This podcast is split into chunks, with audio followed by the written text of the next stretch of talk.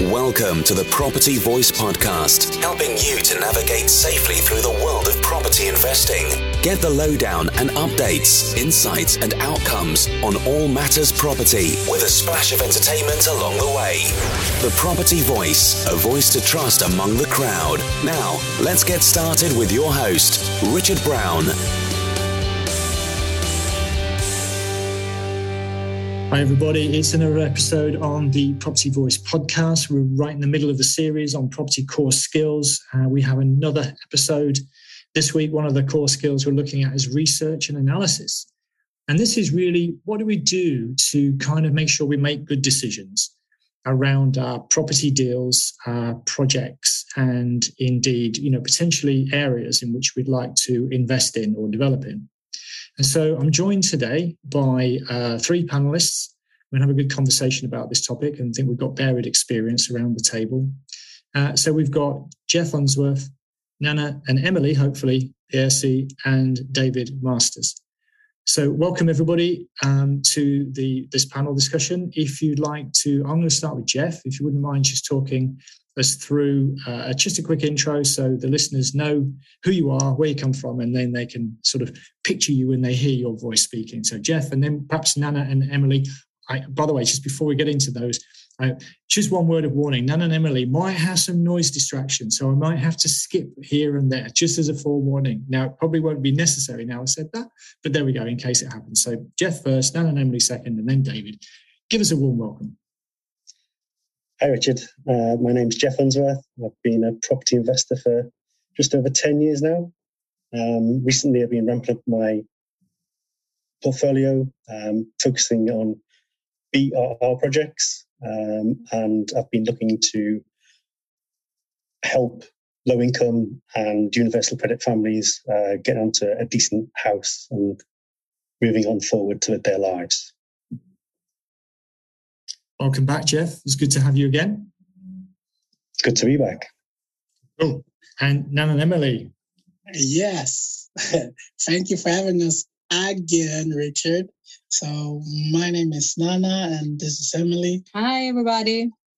And uh, we are from Sweden and uh, we invest remotely in the UK. And our portfolio at the moment is three rent to rent HMOs, and uh, we're completing on one buy to let. And yeah, we're looking at a lease option as well. So that's us in uh, in a nutshell. In a nutshell. Yeah. Excellent. Well, welcome both, and appreciate you joining. And I know you've got your hands full, so um, you know it's going to be interesting to see how that plays out. So, thanks very much, and Thank um, you. you're welcome. And David. Yeah, hi there, hi there, Richard. Um, thank you for having me back again. Uh, so I'm I'm David. I um, have a property sourcing company uh, with uh, well someone else. Uh, so we essentially focus on uh, sourcing for specific clients, um, spread across well targeted at the UK market, um, and we've been running that business now for just over two years, I think. Uh, and then from a personal perspective, I've re- well, I say recently, about uh, at the start of this year, uh, bought my first house, which is I'm treating as a as a as an investment. So currently doing works to the property with the idea of uh, renting it out and then doing the same process and, and building up a bit of a portfolio myself. So yeah, that's me. Excellent. Well, there you go. And, you know, people know me, hopefully, but um, I think what we've got is a nice varied background. We've got overseas investors. We've got, you know, someone more experienced in a, in, in a different sector with Jeff and obviously someone who sources property uh, for a living, actually, uh, with David. So um, I'm sure we have a wide ranging conversation. So the topic research and analysis, I'm sure it's the sexiest topic of all of them we're going to talk about on this series. Um, you know, I think people really get into it. But you know, I guess the the, the probably a good place to start is is do you start with the chicken or the egg? Uh, now, what I mean is, do you start by looking at a property or an area or an area or a property? So that's the chicken and the egg question. So, um, you know, how do people tend to look? Do they sort of zone in on an area and then then drill in deeper to try and find an individual property, or do people just are they fairly area agnostic and then you know find property deals and then assess the area? What was people's approach generally speaking? Jeff, let's start with you. Yeah. So the first thing that comes to mind is knowing the area. Um, how do you know you've got a good deal with a property if you don't know the area? So there's a lot of talk about your gold mine area, um, which I, I, think that's misreferenced uh, quite a lot of the time. It's more the area you know and not the gold mine area. It's where you've researched. Um, as they say, is knowledge is king. So you, you need to understand what you want, what the deals you, you want to source. So focus on an area. So a lot of people talk about focusing on areas close to you so you can oversee things, um, or areas where you've had past experience, where you grew up and moved away from, or where you went to university, or a number of different key factors of where you have knowledge uh, and get to know that area, get to understand the figures, get to know what is a good deal, what isn't a good deal, um, understand the areas uh, in the particular city or town which are good areas to invest. You could see a great property and realize it's in the middle of the red light district of a particular town. It's a it's a great property, uh, and it's a great price, but it's an awful area, so you're not going to get great tenants, if at all. So there's, there's things like that you've got to be very aware of when you're first actually looking at property deals. Um, and the other things are knowing what, what you want with properties. So do you want to have a, a buy to let? Do you want to have a HMO? What, what are you interested in? And that's the sort of then the deals you've got to be looking at. So if you've got an HMO uh, strategy, you want to look at where is a good place to HMO. Do you want student HMOs? Do you want professional HMOs? What areas are good for those? So there's, there's all these key uh, indicators that you need to know before you actually start offers in on properties. I could go on Rightmove now and look at a, great pop property in somewhere I've never seen or seen before, and it's 120,000 for a four bedroom property. And I think that's a great return on investment because I look at my uh, rental incomes for that area, but I don't know that area properly, so it, it's not a great investment for me. Key points there. Uh, I think we're you know know the area clearly, um, so there's a, a degree of understanding and familiarity about your area and obviously know your strategy and, and, assess whether it's suitable in the area. And i think the other point was there's areas within areas. So uh, there could be a town or a city and then you know wrong side of the tracks or wrong side of the road and you could be in trouble i think. Pretty key points you're making yeah. Thanks jeff. Appreciate that. Nan and emelie you're poised. Um, would you what's yeah. your perspective so for us, obviously, because we are living abroad, it's very, very important for us to get the area correct. So what we do is we, beside what Jeff mentioned, we also contact the letting agent and people on different forums and ask them what they are saying about different areas just to get what the local people are saying. And then we have also started using this uh, website called Property Data. That's uh, very good.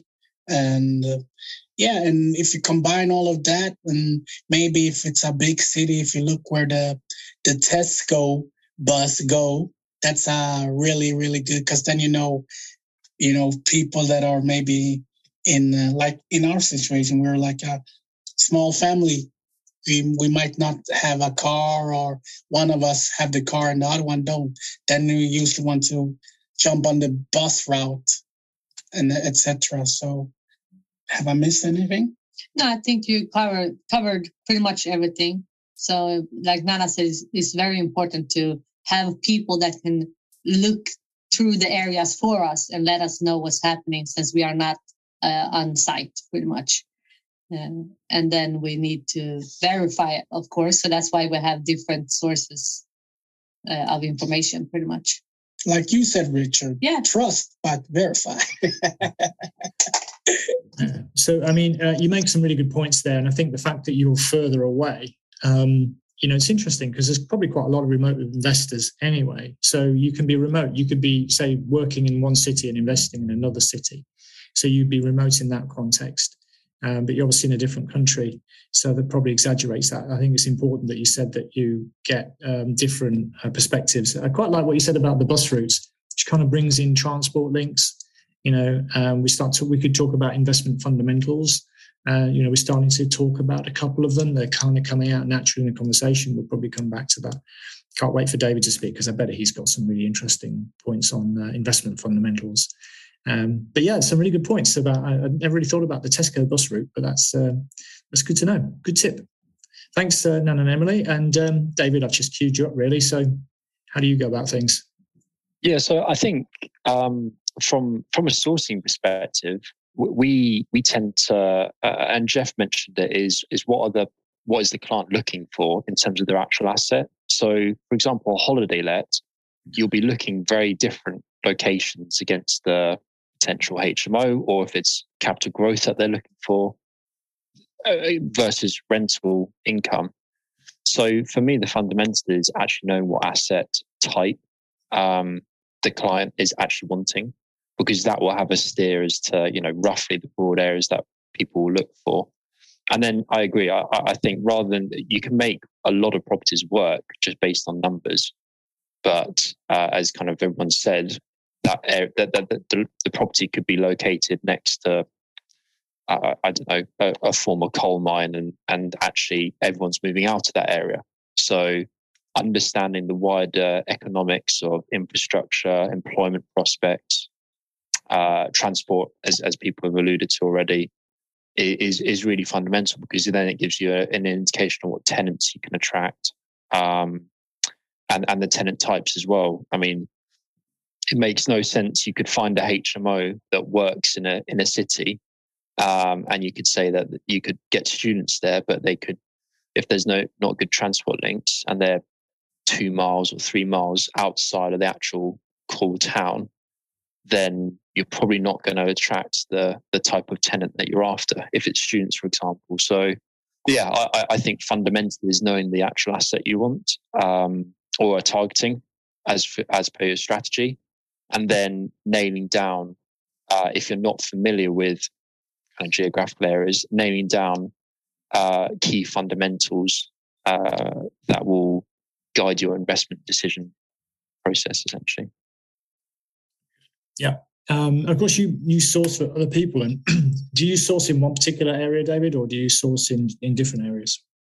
No, all, all over. So we have clients looking Liverpool, uh, Leeds, Nottingham, and then down south like uh, Swindon, Bath, Bristol, uh, Portsmouth. So all, all, over the place. So uh, kind of the, the general structure of how we get to understanding some people know what they you know where they want to go for because they have a you know they're either local or they they like that area uh, but we do quite a bit of work in trying to understand what their criteria is so what are they trying to hit in terms of their investment um, returns what actual asset profile are they looking for hmo buy to let kind of thing um, and then you know what's what what's important for them is it tenant type is it uh, long long term tenants?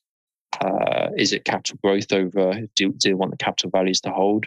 And that once you start nailing down into some of those finer details, it gives you a bit more of a profile that allows you to to target specific areas.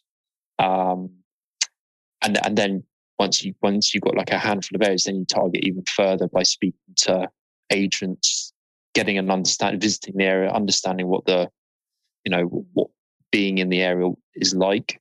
Uh, what's kind of the vibe? Is it is it is it a vibrant city town or is it quite rural, quiet? So yeah, there's quite a bit of uh, I think further analysis that's required often. Yeah, and we we're talking about sort of um, fundamentals, investment fundamentals, but you know, just so that you know people understand what we're referring to collectively what what are the sort of what are the investment fundamentals what are the sort of the basic building blocks of investment property let's call it investment property primarily you know what do people look for as fundamental um, to that investment to underpin their investment there's some key point uh, it's like three main key areas where looking for demand um, so supply and demand looking for growth uh, and then the, the, key one is return. Mm-hmm.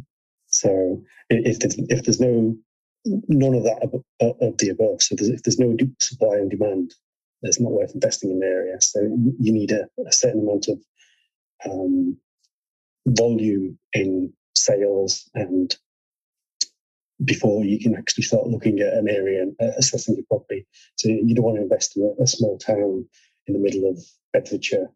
You, you, you want to look at somewhere a bit more uh, substantial. So you, you, get better figures. It's easier to understand unless you're very local to that area and you very you know it very well.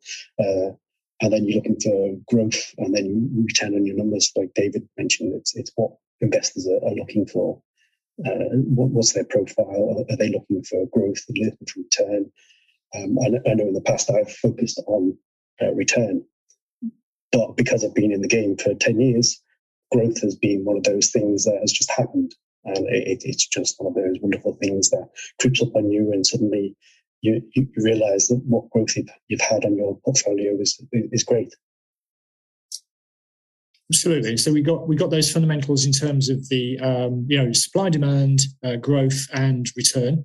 But what are the drivers of those things? You know what what um, you know collectively. What do we look for? I mean, so for example, I, will give you one of my drivers. So a, a, real shortcut that I use is population.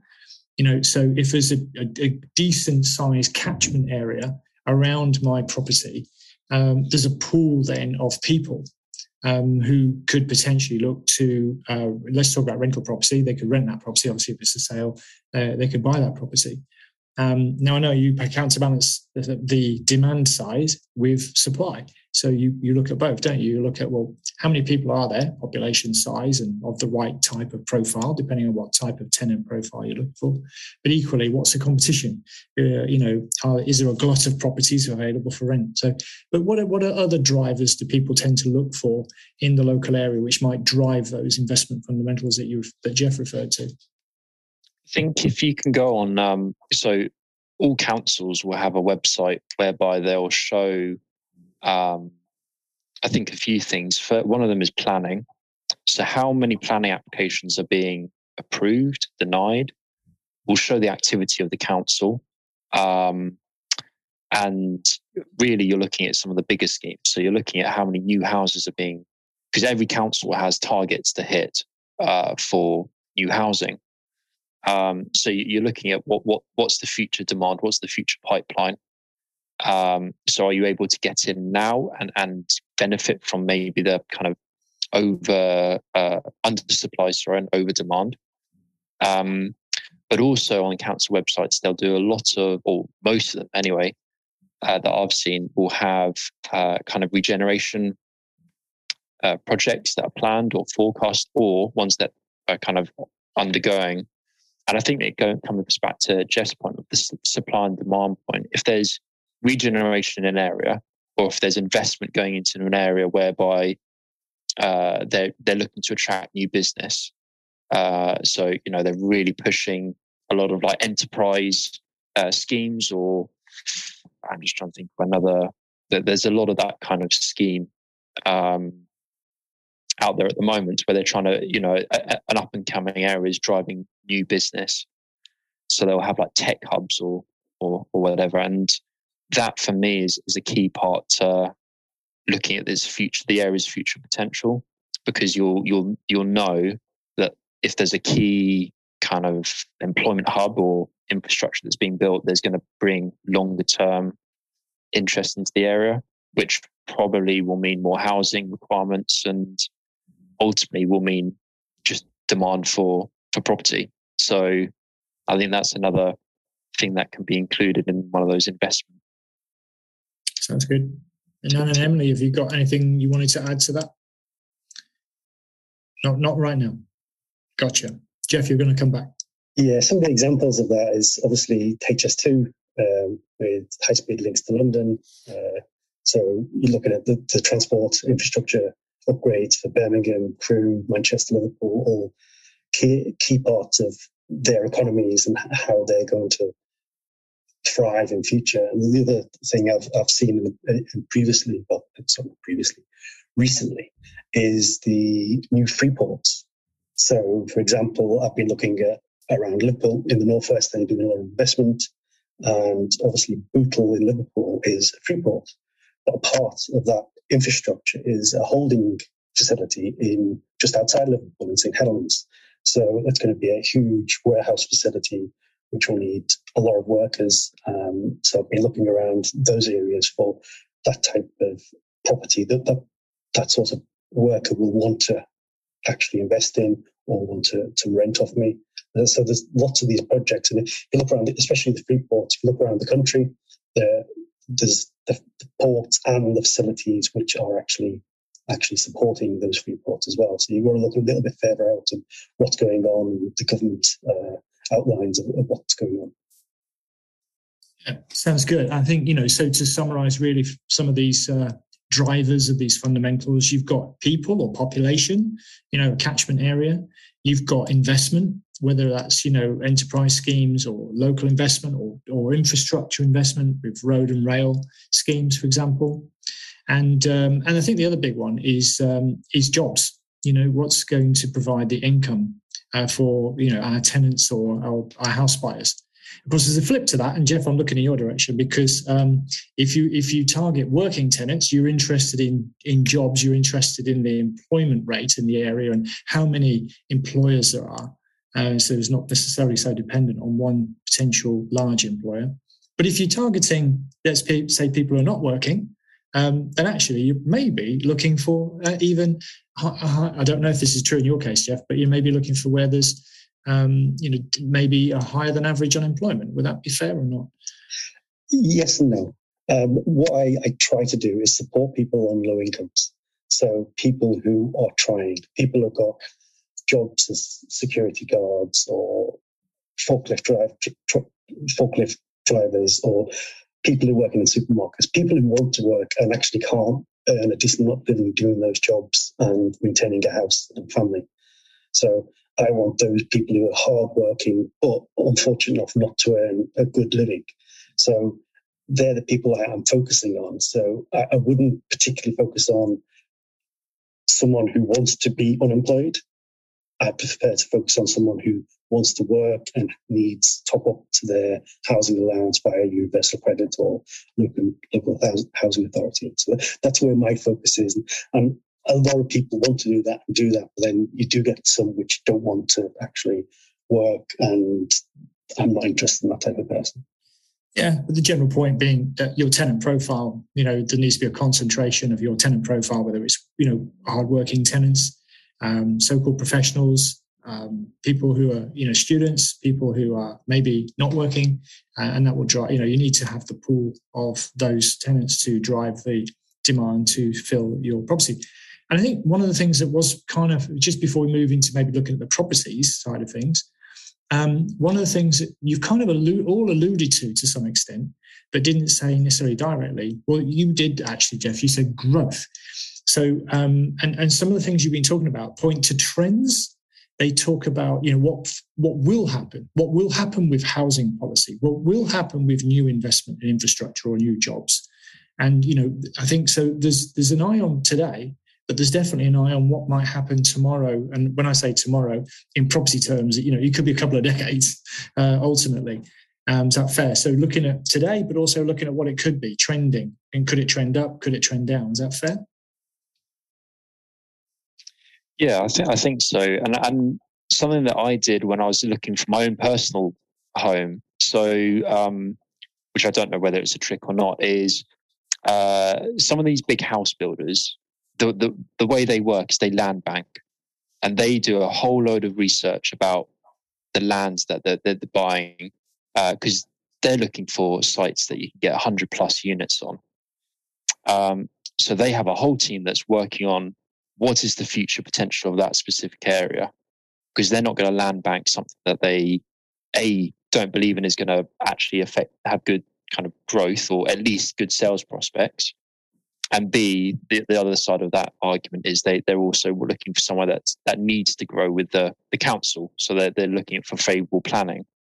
So that coming back to your point there, Richard, is if the big house builders are looking in those areas and you're able and you, are able to see on the planning portal that there are lots of uh, and there's there's different tools out there there's property data i think uh, nana mentioned and there's Realyse and there's there's another one and the name escapes me and you've actually spoken about this, Rich, in the past. I think it begins with N, but it's specifically for land. And you can find, you know, large parcels of land that are owned by different entities. And if you can find on these portals large locations of, of essentially land banked deals that are kind of got planning submitted for 200 houses, and you then target an area that goes, okay, I know in the future that's going to have a lot of new housing stock coming to the area you know, from a capital growth perspective, the chances are that, area is going to be on the increase. Um, and so that's how, that's one of the ways that I found what I, well, the location I'm in at the moment, which is in the Midlands, um, because uh, Barratt's, for example, are, are, building a big 200, um, 200 plus uh, houses opposite the railway station. And there's another one just in the outskirts as well, uh, closer to Northampton, which I think is one of the other house builders another 200 units there. And for me, if they're building there, there needs to be a reason. Um, so yeah, but Thanks, David. I think Nimbus Maps is it? Is that the other one? Nimbus, yeah, that's the one. Nimbus Maps. Um, I don't know if Nana and Emelie, you want to add to that at all? Still good. this is really funny because I know they've got some noise distraction in the background. They kind of gives me a thumbs up if they can they can or can't talk. Uh, so that's a yes and that's a no. Um, so the other ones, just to pick up on David's um, theme there about land banking, land banking developers, um, which is a really good tip um, for future, you know, you know, supply.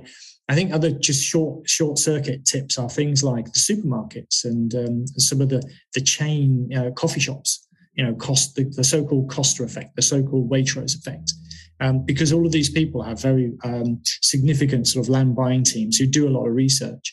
And you can bet your bottom dollar if those sort of supermarkets are looking to put in a new uh, uh, shopping, you know, super, supermarket essentially in an area, then they're suggesting it's it's ripe, you know, to fulfill demand in that local area. So that's kind of kind of a nice hack, if you like.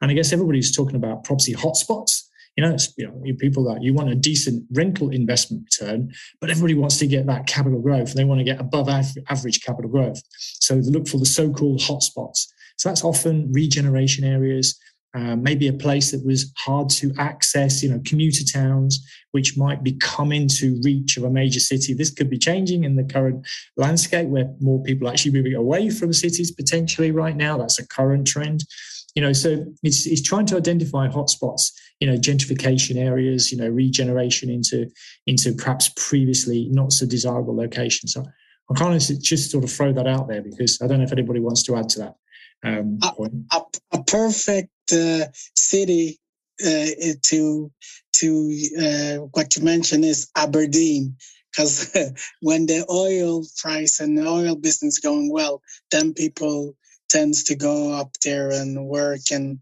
yeah a lot of boom there. It's it's it's the same here in in sweden uh, because we're close to norway. So uh, when uh, when the oil business is good they, they always uh, seek a lot of people to come to work yeah, and you make a really good point there because you know that's that that really talks about the dependency on one particular industry.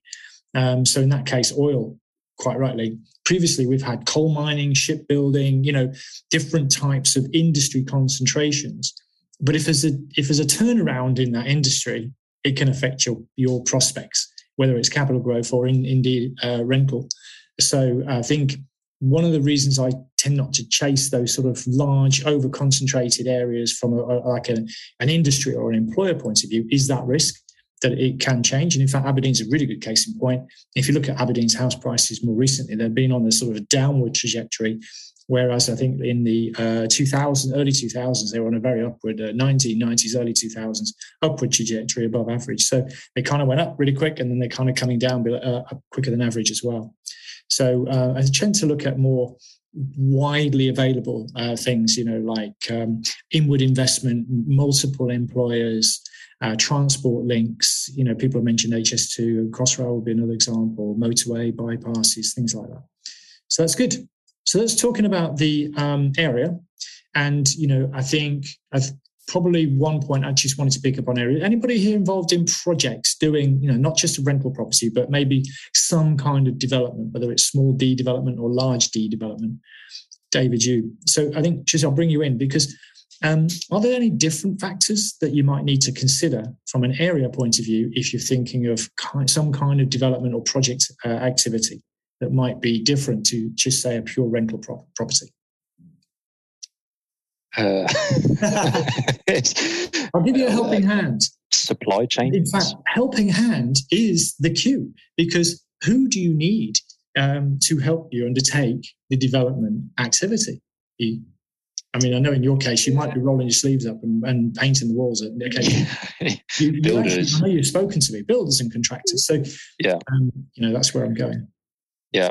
No, well, uh, and supply as well. How, how easy is it to get materials to wherever you're building.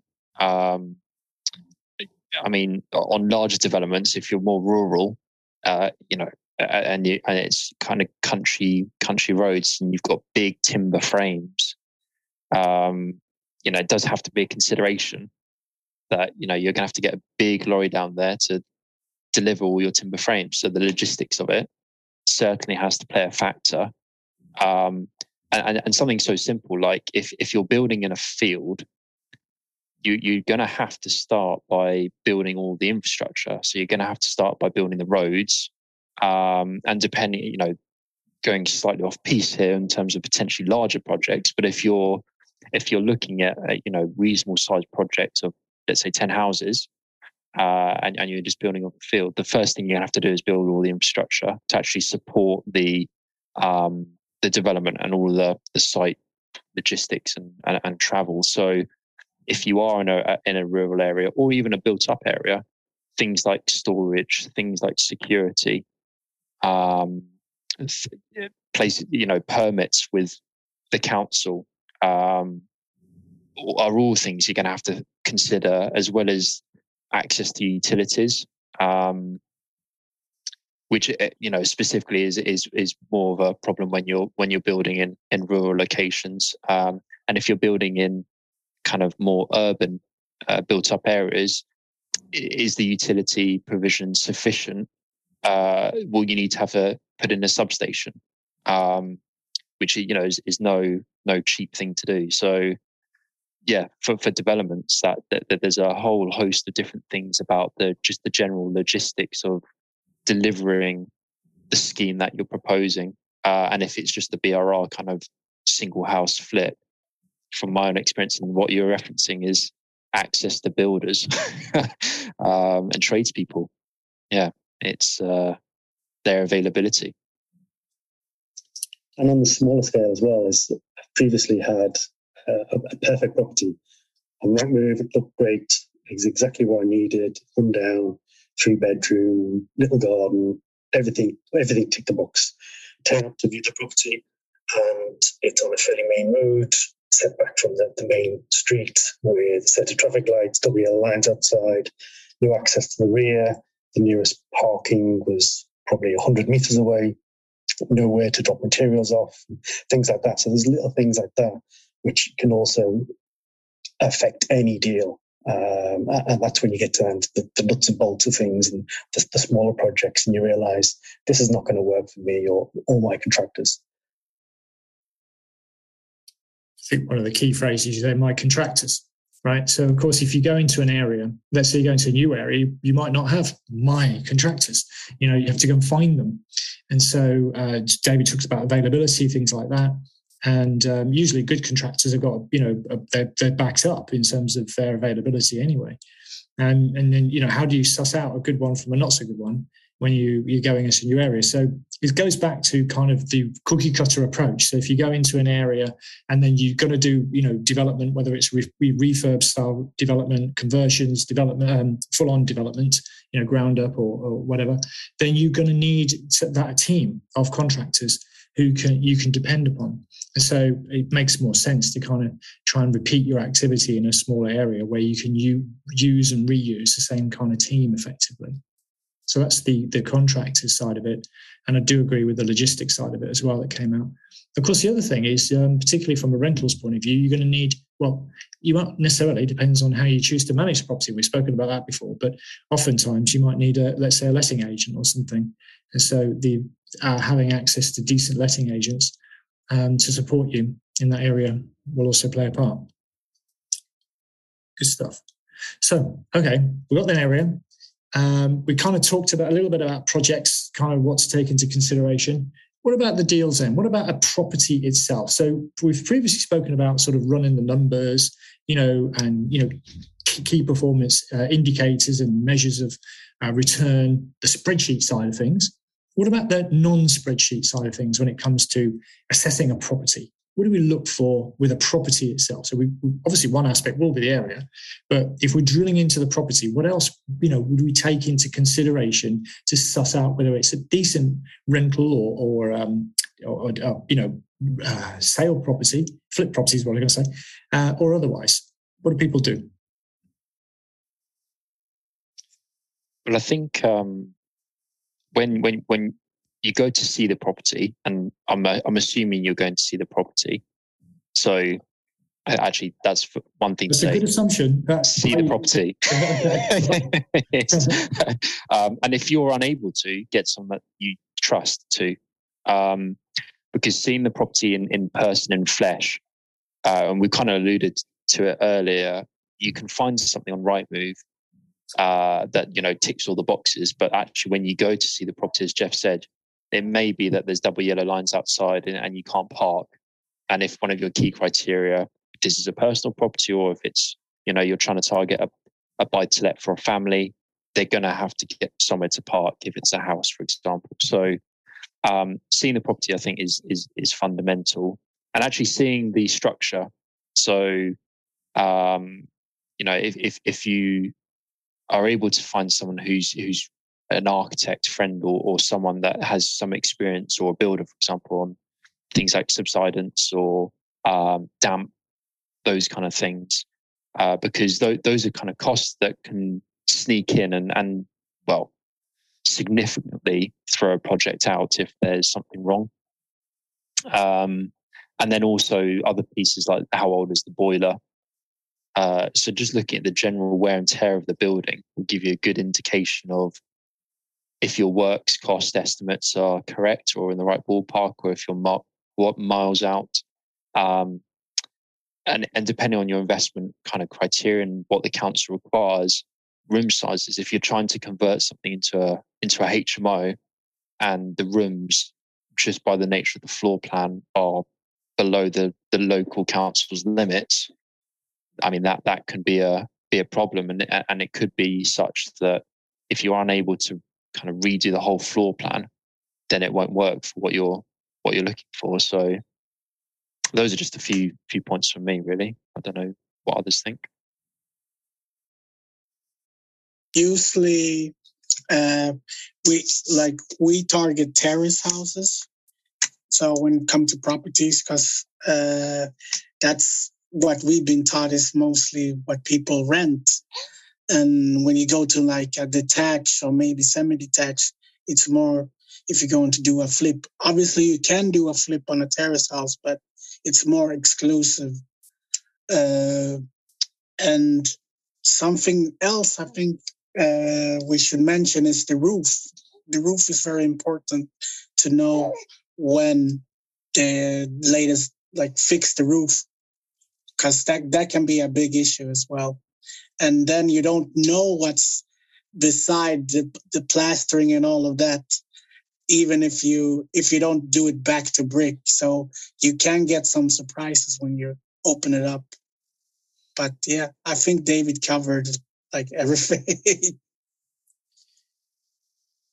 One of the things you need to consider as well on all these deals is we've talked about what the deal is and, and what the person's looking for, but everyone is looking for a below market value deal. And that's the, the big word everyone uses. And what, what, what is a below market value deal um, in a rising market? Does it matter? Um, in a, at the, at the moment, the market, well, it's cooling down slightly, but at the previous sort of six months, 12 months, the market's been very hot. And for example, for me, I paid market value for a property and assuming it was run down, I paid market value, I had to redo the boiler, redo a lot of things in that property to make it something that I wanted to, to let out to someone. It was a condition I wanted and it was a price I, I was willing to pay. Thankfully, because it's a growing market, it's turned out very well. Um, 10% growth for the last 12 months.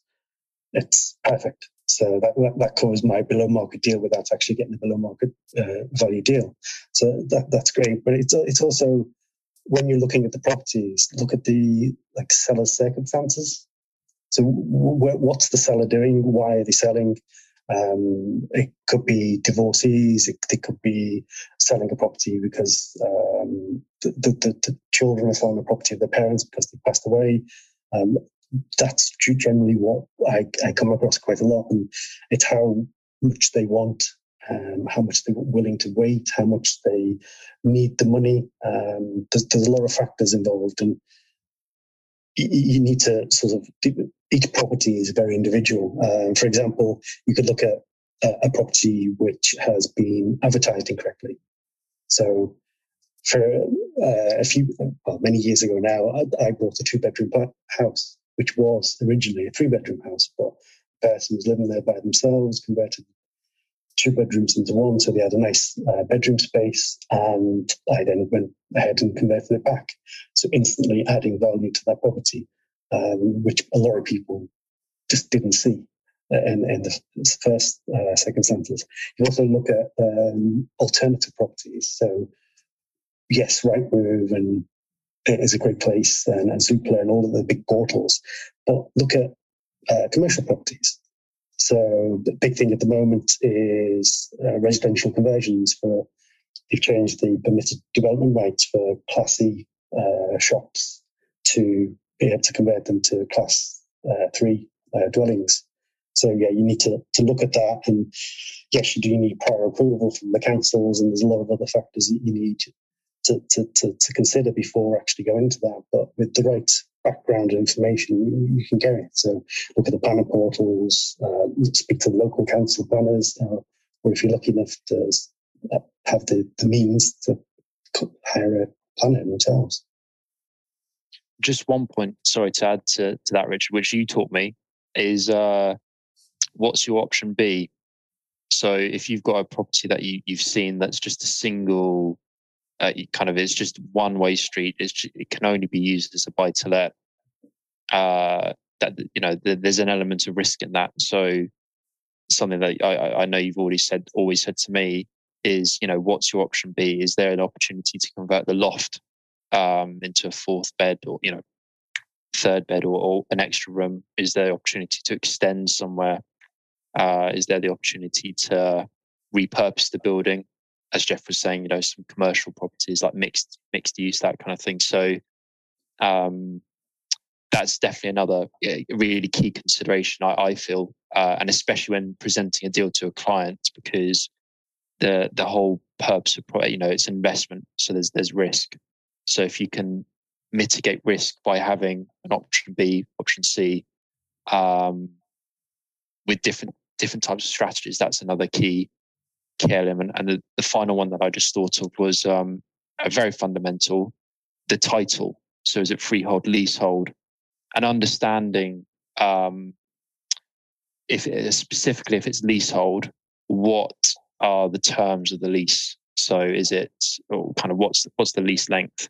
um, because it, it, well, that can affect mortgage mortgageability. Can also affect massively returns depending on ground rent service charge, uh, which would make it kind of almost worthless in terms of the return you're going to get. So those are the key things, property specific, um, that that you need to consider.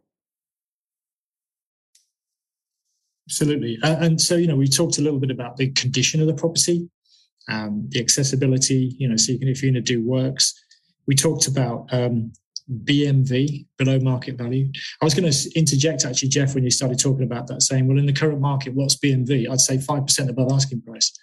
Uh, you know, that's below market value. By the time you've kind of gone through uh, some kind of cycle, uh, you, you kind of illustrated that point really well. And, um, and I think, yeah, absolutely. Uh, option B, plan B, um, I talk about that. Uh, you kind of mix the sort of plan B, option B, as mitigate the downside to kind of avoid risk. So could you could you flip it if you can't rent it, kind of thing? That would mitigate risk. uh, or the other way around. Uh, but equally, I think what you did, the examples you made really well about uh, added value potential. So, could you add add value to this property in some way? For example, by extending, converting.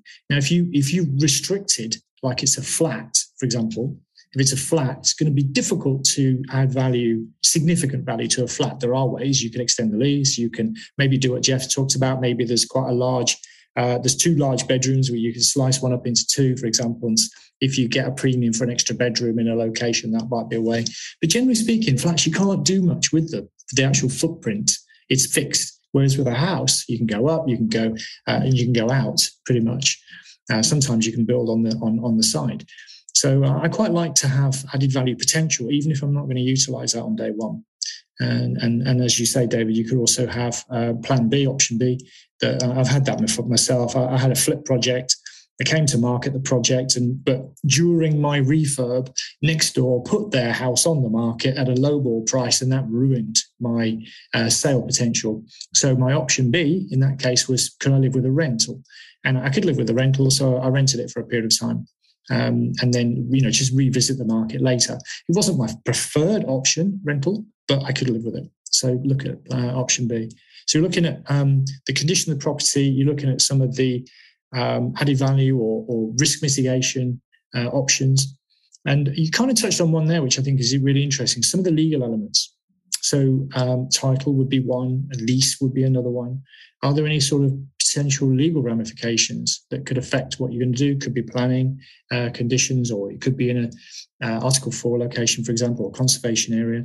So those sort of things can have a bearing on the the property too. But I was thinking, you know, apart from that, you know, think about who's going to live there and what will what will be important to them. So whether it's a tenant or a homeowner buyer, or even an investment buyer, what what would be important to that kind of occupant or buyer um, about the uh, about the property itself. What might you want to consider?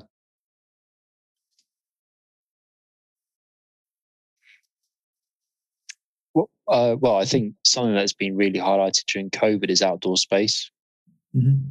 So uh, certainly that I've seen more more kind of blocks of flats with balconies, um, uh, you know, and and just houses with outdoor rear garden space. Um, and then, as Jeff said earlier, cars parking. Um, I think there are a few others. And as you talked about before, Richard, about employees, who are the employees? How do people get to commute? Um, what are the links involved? So, are the good bus links, are the good train links near the property? who are people, what areas of, of work those people going to actually be involved with. So if you're looking at people in, in London commuting from the commuter belt, you want something by the train station. Uh, and you're not too worried about parking. So. I think Nana, you wanted to add to that. Yeah, so I'll I'll speak for Emelie. so she said schools, nursery, um, employees. We already touched that.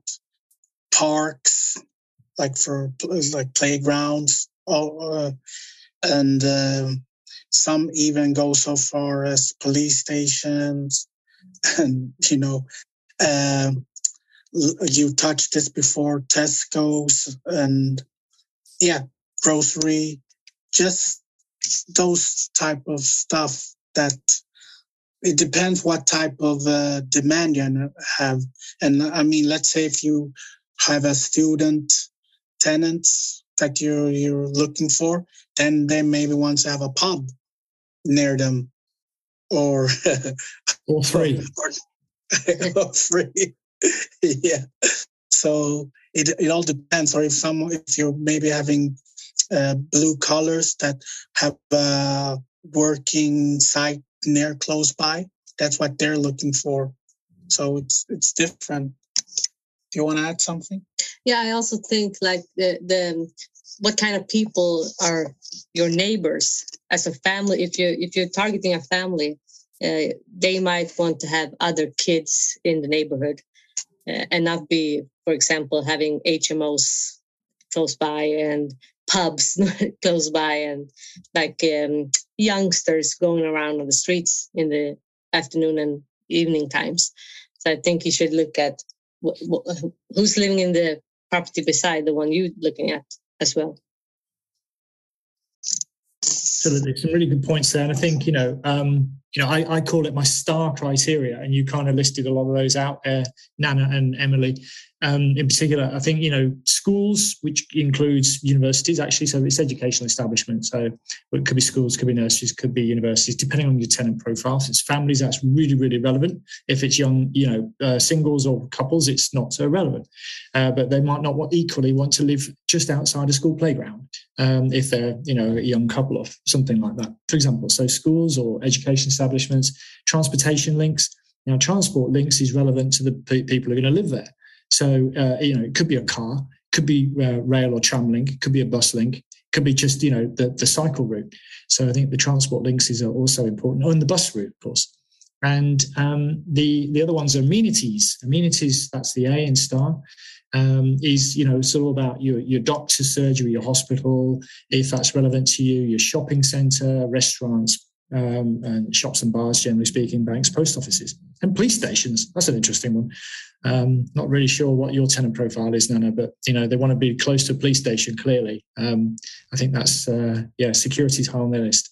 But actually, talking about security because it gives me a cue. Um, a lot of people look at crime stats um, as an indicator, and um, you know I think you can you can look at sort of crime stats as various resources. You can also look at things like uh, how deprived an area is. Um, and if you if you find a deprived area with high crime stats, well, you're probably going to get a low price property actually, but maybe it's not the safest place for people to live. And um, so there's that. So, and I think the R in my star criteria is what I call revenue, which is about jobs and investment. So when you're looking at specific properties, just kind of look at those things. Something that I quite, I don't particularly do this too much myself, but a lot of people do. They do it either on the desktop or they do it um, in reality. It's kind of a walk score.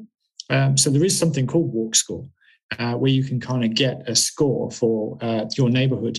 And that's, that's quite helpful for people to look at. And I think if you don't literally go for the walk score, and sometimes there's forums, what's it like living in this area type of thing. Usually it paints a really bad picture, by the way, because everybody slaughters the areas. Um, another another um, t- you know tip is to is to walk the, the, the streets literally and walk at different times of day or night um, and that will give you a good in, a good feel for an area. Uh, sometimes an area feels very different during the day than at night, and uh, you know you just have to imagine yourself. You know what what would it be like uh, after after um, hours walking down the street, maybe as a single person? Would you feel that safe? And you know, people. This is the sort of thing that goes through people's mind. Um, and as well as the outside space that David mentioned, I think uh, these days broadband fast broadband speeds is a real, you know, priority, I think, for a lot of people too. So there's some there's some factors there, but I guess you know probably just thinking about um, unless people want to add at this point, I'm going to start asking for a bit of a wrap up in a second. And you know what I always ask at the wrap up? If anybody's got any tips or hints or you know things that they particularly um, would warn people against when it comes to research and analysis of properties and areas um, so have a little think about that. Um, but before so was there anything anybody wanted to add um, to anything that we've kind of missed that you think, hey, Richard, you can't leave this topic without talking about this? Getting some shake of the heads. All right. In that case, what I'm going to do is um, just let's close. Let's go around the table and any sort of concluding thoughts or top tips, um, if you have any. Yeah, I'll go first. Um, as I said previously, knowledge is king. Uh, know your area, know your target audience, uh, uh, and and from there, you you likelihood you're going to succeed. Great, knowledge is king. Nana. Uh, just use the data and then send people that you trust and can verify the data.